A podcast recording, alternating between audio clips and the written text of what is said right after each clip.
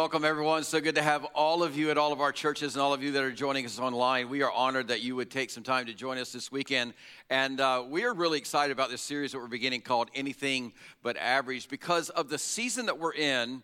I just really feel like that this is going to be one of the most important series that we've ever done. And for hopefully for some of you, it's going to be a life changing three weeks of to experience together. For some of you, I think these next three weeks are going to kind of confirm to you what you think God has been telling you to do with your life and in your life. And then for some of you, I think it's going to just encourage you to keep going in the direction that you're going in spite of all the difficulties and all the obstacles and maybe even all the disappointments that you're feeling right now in your life. But for some of you, I think it's just going to give you the encouragement that you need to get back into the game and make a difference with your life for the kingdom of God. Now, today, what we want to do is we want to introduce you to a question that is going to drive our conversation for the next three weeks. And I'm just going to warn you that this question, it is very dangerous and it is a very disturbing question. In fact, this question is probably going to shatter your status quo in the life that you have right now. It's going to cost you something. And it probably, when you hear the question, it's going to leave you confused, wondering, what do I do with this question? Now, here's the thing this is a question that when you hear it, it's not a question you need to act on immediately. Matter of fact, we don't, don't want you to do anything with this question this week except to pray about it and think about it. That's what we want you to do. That's going to be kind of your big application on this question this week.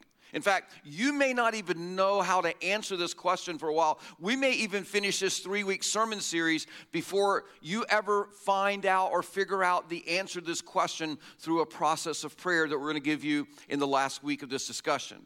But here's the thing you need to ask this question anyway, because as disturbing and as dangerous as this question is, it is equally as powerful. See, this question, what it can do, it can lead you to a deeper sense of purpose in your life than you've ever felt before in your life.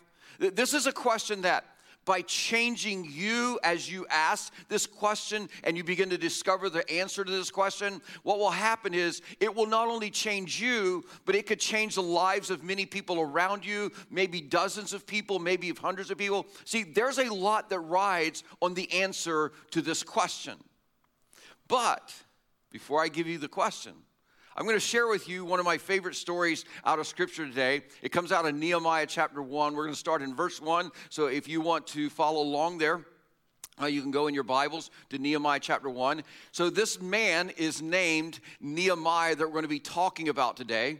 And we're going to talk about how his story becomes pivotal to the history of the nation of Israel and their relationship with God. And then we're going to talk about how this story is very applicable to us as well in our lives. Now, just to kind of give you a little background, so God had chosen Israel as his people through whom he was going to come and he was going to reveal himself to the world. But here's the thing the nation of Israel, they just had this really hard time committing to and being cooperative with what God wanted to do through them as a people or as a nation. So, what would happen is they would be fully committed for a while and then they would drift away from God. They would be fully committed for a while and then drift away from God. And so, God had told them, He says, Listen, if you remain faithful to me, then I will be your God and I will protect you. But He said, but if you don't remain faithful to me, then what you're doing is you're choosing to move out here on your own and you're going to lose my provision and my protection. Well, they abandoned God. And so what happened is they were conquered by a man by the name of Nebuchadnezzar. Now, Nebuchadnezzar and his Babylonian empire, they overthrew Jerusalem around 605 BC. And what they did is when they overthrew Jerusalem, they took the best and the brightest of the Israelite young men, they took them back to Babylon, which became known, and this is very important, it became known as the Jewish exile. And the Jewish exile, it lasted for 70 years. Keep that number in your head for 70 years. So during this time, the Jewish people, they lived together in Babylon under Babylonian rule until 539 BC. And then came along a guy by the name of Cyrus the Great. And Cyrus the Great, he ruled the Persian Empire, and they conquered the Babylonian Empire. So now he's the chief guy. And so, after a few years after he came to power, he decided okay, these Jewish people have been exiled from their land for almost 70 years, or more than that at that point in time. I'm going to allow some of them to go back to Babylon to return, or back to uh, Jerusalem to return to their homeland. He says, I'm going to leave, let them leave Babylon and go back to Jerusalem to their homeland. So some of the Jewish people, they head back to rebuild their city, and some of the Jewish people, they stay in Babylon. Now, don't miss this. 90 more years pass. And now, King Artaxerxes, who is ruler of Persia, he is in charge. And during his reign, so you add 70 and 90, Think about how many years that is 160 years that the Israelites have experienced some kind of oppression from some other kind of leader. And it's during this season that the, at the end of this 160 years that Nehemiah he steps on onto the pages of history. Now, during his time, he starts journaling what's taking place in his life. And he journals all these thoughts and all these processes that he's gone through. And his journal has been preserved throughout all these years, and it is now part of our Bible. We call it the book of Nehemiah. So, what we're going to do is we're going to go together through the very first chapter of Nehemiah. And then, after we go through the chapter, I'm going to give you the question that we're going to be talking about for the next few weeks. Okay, you ready? Here we go. Nehemiah chapter 1, beginning in verse 1. The words of Nehemiah son of Hakaliah, in the month of Kislev, in the 20th year, while I was in the citadel of Susa. Now, you got to understand, while all these words and times and dates and people may not make a lot of sense to you, they're very important because what this shows us is this is not some kind of fairy tale. This is not make believe. This is actual history. And this citadel of Susa, it really was kind of like the capital city of the Persian Empire. Now, with that thought in mind, let's move on. Hananiah, one of my brothers, he came from Judah with some other men, and I questioned them about the Jewish remnant that had survived the exile and also about Jerusalem because Nehemiah understands how long a period this has all been. Now, here's the thing we don't know if Nehemiah had ever been to Jerusalem uh, or Judea, but, or Judah. But in spite of that, what's happening in Jerusalem is not impacting him. And we're going to see why in just a moment. In fact, he was very busy in his career at this point in time. I mean, Nehemiah had risen to the top. And we're going to see how high he had risen in just a moment. But Nehemiah, with all his power, with all his honor, with all his prestige, Nehemiah, he slows down long enough to say, How are things back in Jerusalem? And this is important because, see, if you're not aware, you can never care. So Nehemiah, he paused and they give him this report. Here's what they said Those who survived the exile and are back in the providence are in great trouble and disgrace. The wall of Jerusalem is broken down, and its gates have been burned with fire. Now, here's the thing when we read this, it's hard for us to really sense the whole feeling of despair that this was create, would create. But you got to think about how long this has been since all of this has been going on with the nation of Israel. So there's this real sense of hopelessness. And also, in those days, whenever the walls of your city were broken down, well, the walls of the city, I mean, they were like your primary means of protection and security. So if your walls weren't strong and your gates weren't secure, then you were constantly exposed to danger and you lived in constant fear of what might happen to you and your people. So Hananiah and all these men, they tell Nehemiah, hey, it's really bad back in Jerusalem. I mean, our people, they have been here there for like 90 years now, but we still don't have any walls up. We don't have any gates that are secured. It is a disgrace to us. It's a disgrace to God. I mean, the city is basically, they're saying, it's like we found it 90 years ago in ruins. Well, notice what happens in verse 4. When I heard these things, this is Nehemiah speaking. So when I heard these things, I sat down and wept. He was heartbroken. Now, here's a guy who probably had never been to Jerusalem in his life. But when he heard about the condition of his people that they're living in, it breaks his heart.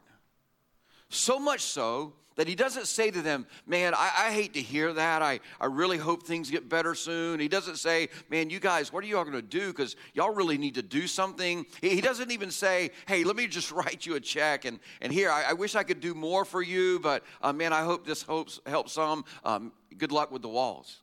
He doesn't do that. No, no, no. He sat down and wept. But notice what also he does. The last part of this verse. For some days I mourned and fasted and prayed before the God of heaven. Then I said, Lord, the God of heaven, the great and awesome God who keeps his covenant of love with those who love him and keep his commandments. So Nehemiah basically says, God, I know you keep your word. When we do what we're supposed to do, you always do what you promise and you say that you'll do. In fact, verse 6, he goes on, Let your ear be attentive and your eyes open to hear the prayer your servant is praying before you day and night for your servants, the people of Israel. I confess the sins we Israelites, including myself and my father's family, have committed against you. So here's what Nehemiah is doing. Starting in verse 6, he just starts by laying out saying, I can't get this off my mind. I'm praying about this day and night. Let me ask you a question. Have you ever had anything that got your attention to that level that you were praying and fasting about it? It's on your mind day and night, and it's constantly in your prayers? We'll come back to that in just a moment. And then he goes on after he, he just says, God, this is, this is so heavy on my heart. Then he says, God, we, we as a people, we, we deserve what we're experiencing. I mean, we deserved the 70 years of exile. We deserved to have lost our land and, and now be living in ruin. Because I, I sinned against you. My family has sinned against you. Our people, we've sinned against you. Literally, Nehemiah is saying, God, we are where we are because our choices that we made, we are reaping what we sowed. And then he goes on in verse 7. He says, We have acted very wickedly toward you. We've not obeyed the commands, decrees, and laws that you gave your servant Moses. And then Nehemiah does something very interesting. He says this Remember the instruction you gave your servant Moses, saying, If you are unfaithful, I will scatter you among the nations. But if you return to me and obey my commands, then even if your exiled people are at the farthest horizon, I will gather them from there and bring them to the place I have chosen as a dwelling for my name. So Nehemiah comes back to God and he says, God, while we deserve everything that we have experienced. I mean, we have been very wicked toward you. Have you ever said that to God? God, I have acted very wickedly toward you. But at the end of confessing all of that, he says, God, but don't you forget the promise that you made to us. Don't, don't forget what you said to Moses when you said that if we would come back to you and we would fully commit to following you, you, you said that you would give us back Jerusalem again. And don't forget that you promised that it didn't matter if we had been scattered to the farthest horizons. You promised that you would gather us back together. You said you would make the impossible possible. And then he goes on in verse 10. He says, They, these people that are scattered, these people that are living in ruins, they are your servants and your people, whom you redeem by your great strength and your mighty hand. Lord, let your ear be attentive to the prayer of this your servant and to the prayer of your servants who delight in revering your name. In other words, he says, God, we don't deserve, but I still believe that you care.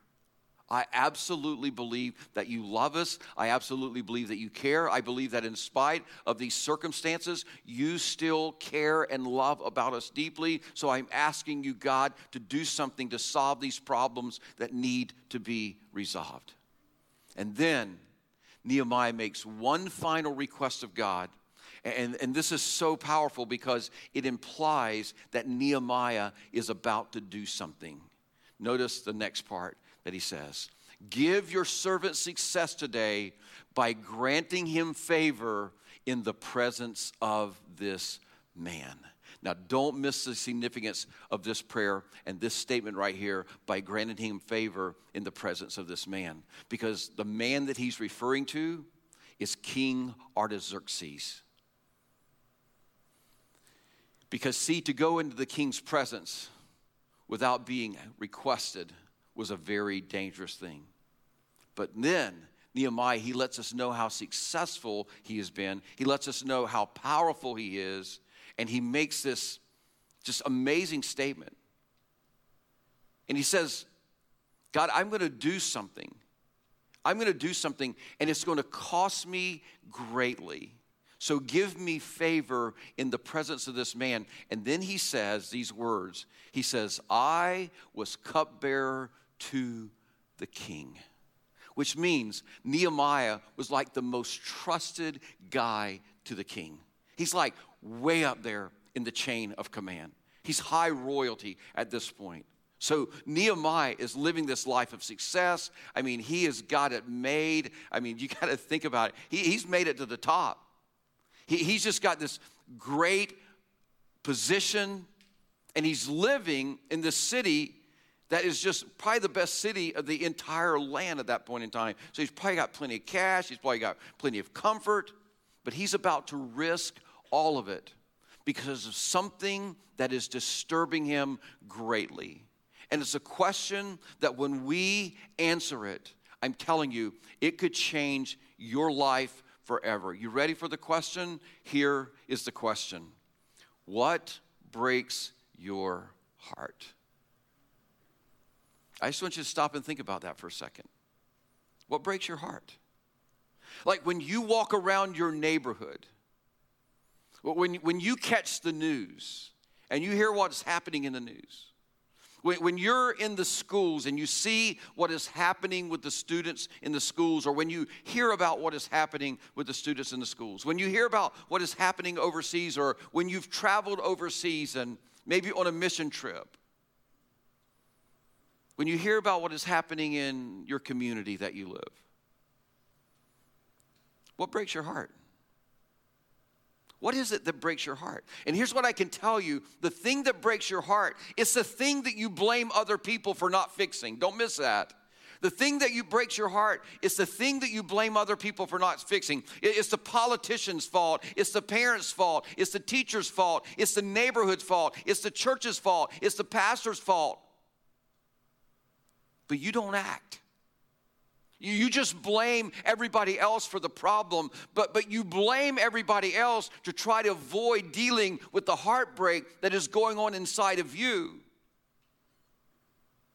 Think about this.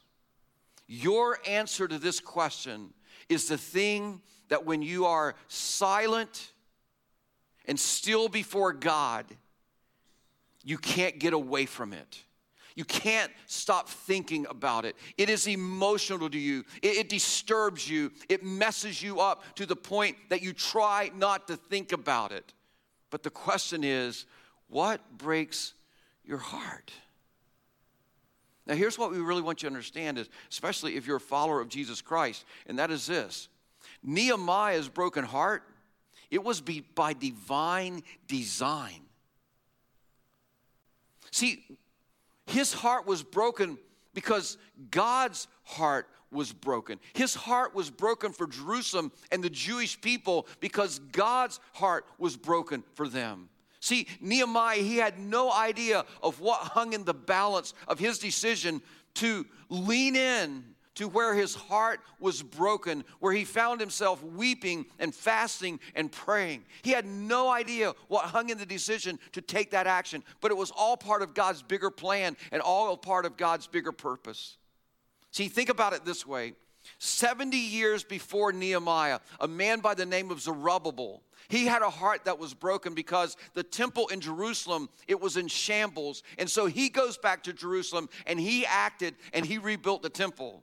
And 14 years then before Nehemiah, there was a man by the name of Ezra, and he was heartbroken because the people, the Jewish people, they did not know the law of God. So he went back to Jerusalem and he taught them how God wanted them to live, and he taught them the law of God.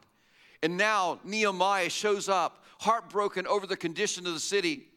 And Nehemiah understood that there would be no people that would survive long term in a city without walls and without gates. So he risked his life and he gets permission from the king and he goes back to rebuild the walls. And he does it in this incredible 52 days with incredible opposition. Sometime you should just sit down and read the book of Nehemiah. It is absolutely amazing what God did. But see, Nehemiah, he had no idea that his action, along with the action of people that went before him, that it was setting up something that God would do that would restore and preserve the nation of Israel for centuries, so that 444 years later, when Jesus walked into the city of Jerusalem and up the southern stairs into the temple, and he declared himself the Messiah who had come to save his people from their sin all the work that Nehemiah and the men before them had done, it was still there and it laid the groundwork for that declaration. See, Nehemiah's heart, it was broken by divine design. And I want you to pay attention to this. Wherever your heart is broken, it's by divine design. See, you can't ignore what breaks your heart because God has placed that burden in your heart because what He's burdening your heart with, it matters to Him. So let me ask you again what breaks your heart? What breaks your heart? And we want you to spend this week thinking about this question because it is a powerful question. And, and while it may not change the whole world, your answer to this question is going to change your world and it's going to change somebody else's world. And, and I know this from experience. Because about 28 years ago, what broke my heart and the heart um, of a group of people, just a small group, was that we had friends and we had family members who wanted to know God, but they wanted nothing to do with the church. We had friends who hoped God loved them and wanted a relationship with them, but, but they had felt judged and isolated and excluded whenever they walked into a church. Like we had friends who didn't want anything to do with God because they had dealt with a Christian or two.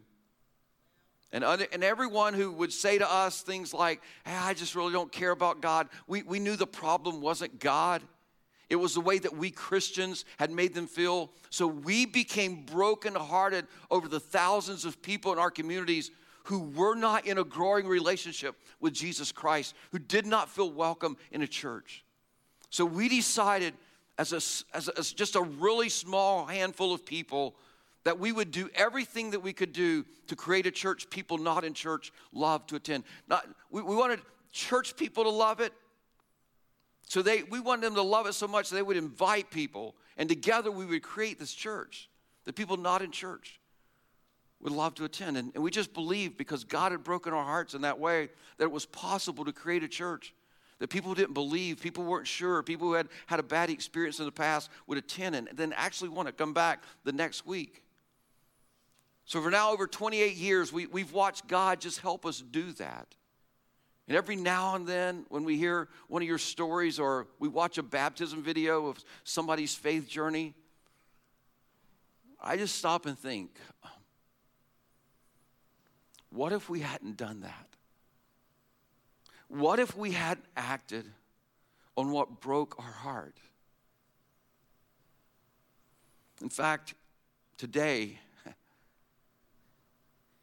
is the anniversary of the day that this church was founded back in 1954. And I asked myself, what if that group of people who moved here to start this church, what was in Bethel Mennonite Church, who gave up their homes and all over the country and moved and started this church because they had a vision of reaching people for Jesus? What if they had not leaned in to what broke their heart? Because April 11th, 1954, this church was organized with 33 original members. And here we are, all these years later.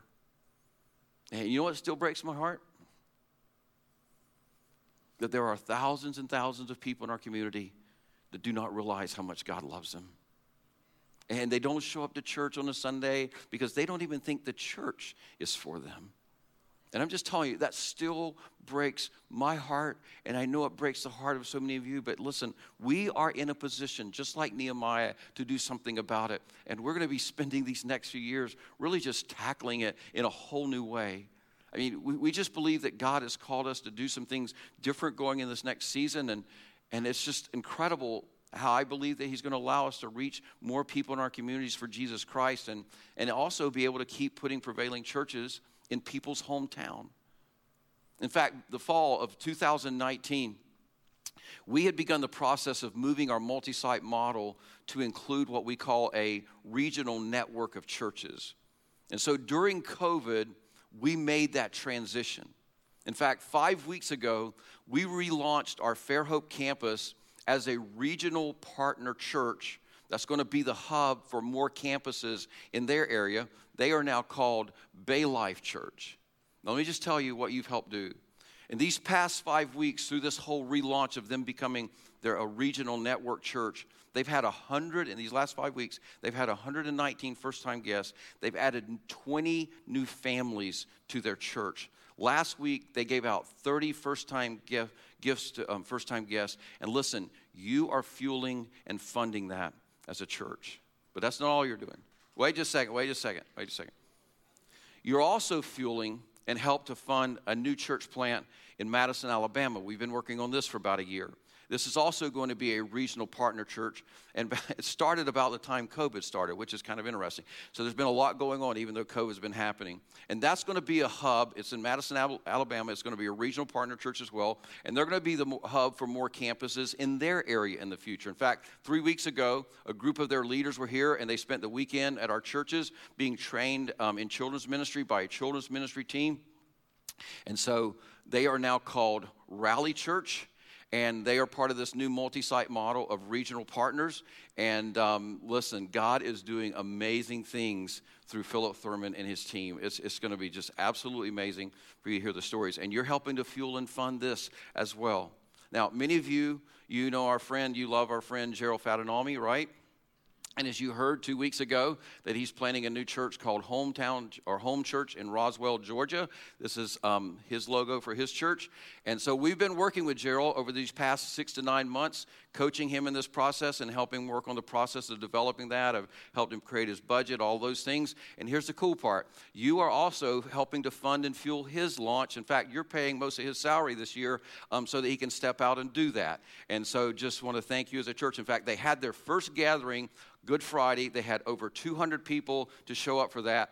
And they have 63 people signed up for their first serve day on April 18th. And they already have a baptism scheduled for their May gathering. So that's what you're doing as a church, yes. Yeah. So while COVID looked like it shut the church down, we've been mashing the gas behind the scene so we were ready to go. Just so you're saying, okay? Now, I don't want you to miss this. While we have reset our multi site strategy to include regional partner churches, what this regional partnership has done is it's opened the path for us as a church to impact many more church plants than if we had just stayed with the traditional model of church. But here's the thing. While we're going to continue, I believe, to impact thousands of people's lives regionally, we are not, and this is my heart as a pastor, and this is the thing that's kind of helped shift this whole thing we are not and we cannot forget about the thousands of people right here in our own community because I have felt since the day that I began to pastor Rivertown Community Church, what was Bethel Mennonite Church back then, that I grew up in this region, in this area, because God wanted me to help reach this area for Jesus Christ. And so that's been my commitment. It's been my priority. It's why I've given my whole life to ministering in Liberty, Calhoun, Jackson, and Washington, and Holmes County. I'm like, this is, this is where God has called me to plant. So, what this new model of launching regional partner churches, what it does, is it helps us to have a greater focus on the people right here in our communities that don't know God because my leadership and our staff team is freed up to focus specifically on this region and on this church. And so um, I'm excited about this whole new season of how I believe God is going to help us just continue to reach more people in our communities and also impact this whole region. Now, Here's what I know about you. As I'm talking about this, you have friends just like I do. You have family members just like I do who don't have a relationship with God. And, and part of the reason is because they don't realize how much God wants to have a relationship with them. Whether it's because no one ever explained it to them or because they, they grew up in a church or around a church that made it difficult for people to understand that God really loves them, so they don't believe that they have a Father in heaven who really cares about them and is for them. So, our job, in fact, I believe the reason God has us here as a church is, is to make it simple for them to connect with God. Because here's what I know you are for your friends because you know what God's grace in their life would do for them. But here's the thing they won't know if we don't continue to go and show them that God cares for them in our communities. So we're always looking for steps to just continue to increase our impact. And as I shared with you a few weeks ago, we've been given the opportunity to purchase the land and expand our impact in the Chipley, in the Chipley area. And so, after much prayer and after much conversation and with some negotiation going on, we really believe it's the right thing to move forward with the pur- purchase of the Chipley property. So, um, Chipley, let me just tell you part of why this is important. Chipley's really kind of out of space. So let me just tell you, last Sunday, if you've ever been to our Chipley campus, it has 120 seats in the auditorium. Well, guess what? Last Sunday, Chipley had 256 people, okay? They had 61 children packed in five rooms downstairs, okay, in their basement, in their children's area. They, they have no more room. And that's kind of what's keep, keeping them from continuing to have greater impact in their area. And so, what this purchase will do, it'll help them reach twice as many people. Um, I think more than twice as many people as, as what they're reaching right now. And so I think it's going to have a huge impact. So, what we're doing this month is we're launching a giving campaign. And I'm asking you to consider participating that so that we can raise $500,000 by the end of the year and own this property with no debt. Because we've negotiated a deal for this property just a little bit over um, $500,000. It's, it's 10 acres. And uh, this is kind of give you a picture of what's, what it looks like. This is a back shot of kind of what the 10 acres of property and the 10 acres are. We'll end up having to clear out some of this property, put another building on there, and put parking spots in there. Um, and you go, why are we doing this now?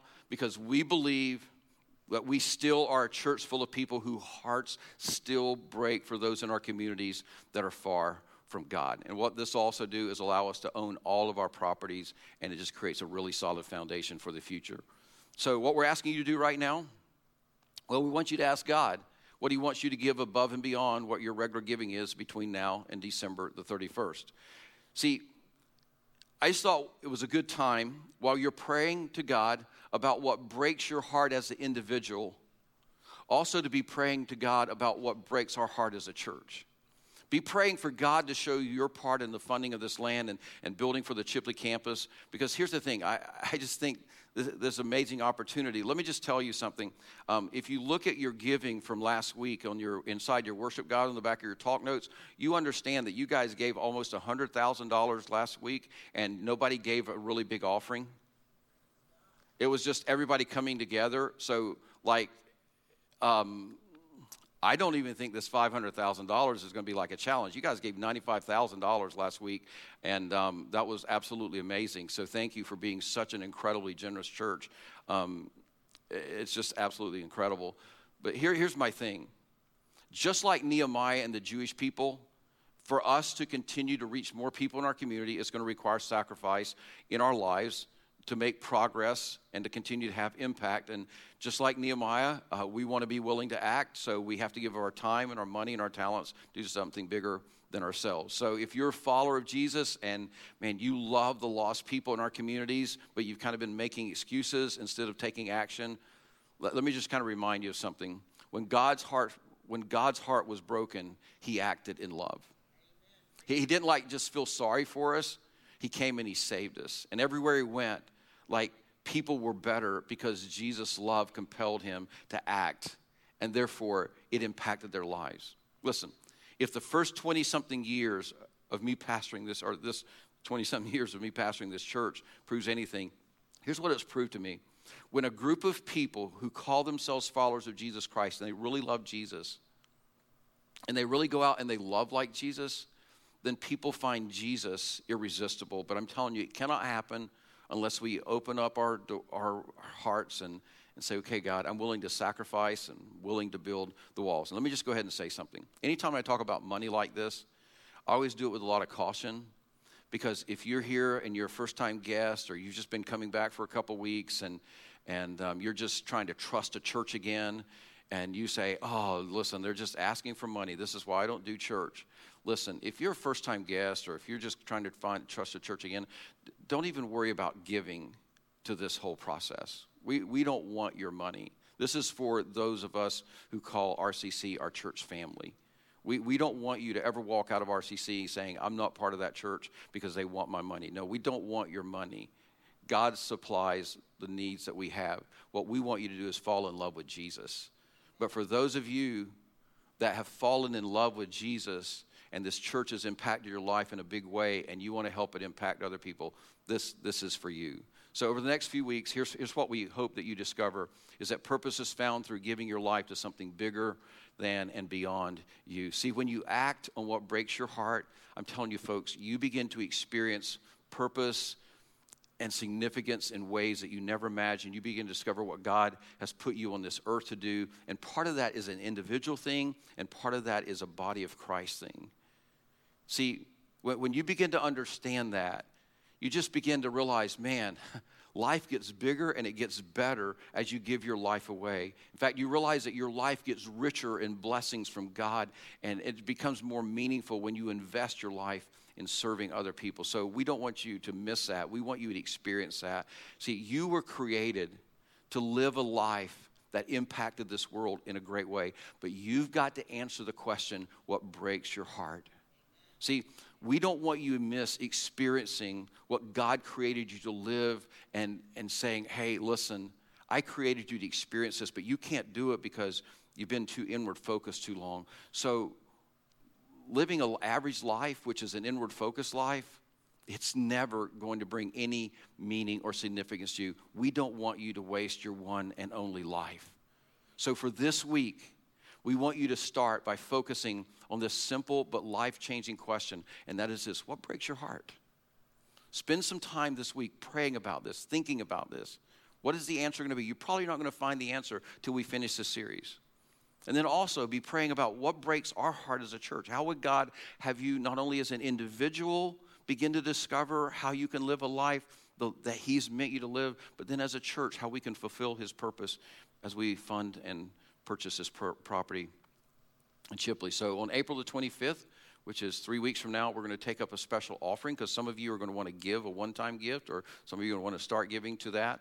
And part of that offering, though, some of you say, man, I'm not going to be ready to give for months. That's okay because just part of that offering is going to be you just sharing um, what you're going to be giving between now and the end of the year toward this. And you don't even have to put your name on it. We're not doing a pledge drive or anything like that. All we're doing is we just want to know how the money is going to come in toward the purchase of this land so that we know how to process through this moving forward.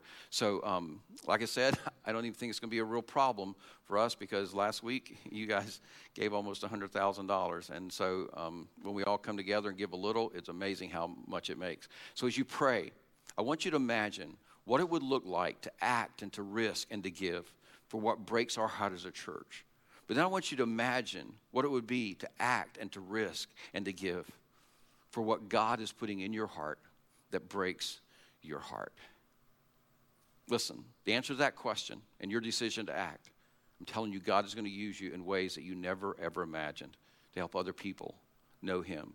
Because when you act on this question, you're always going to point people to Jesus. And that's what we exist for to lead people in a growing relationship with Jesus. Let me pray for us. Heavenly Father, I thank you.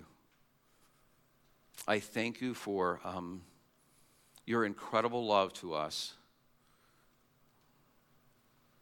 And I just ask this morning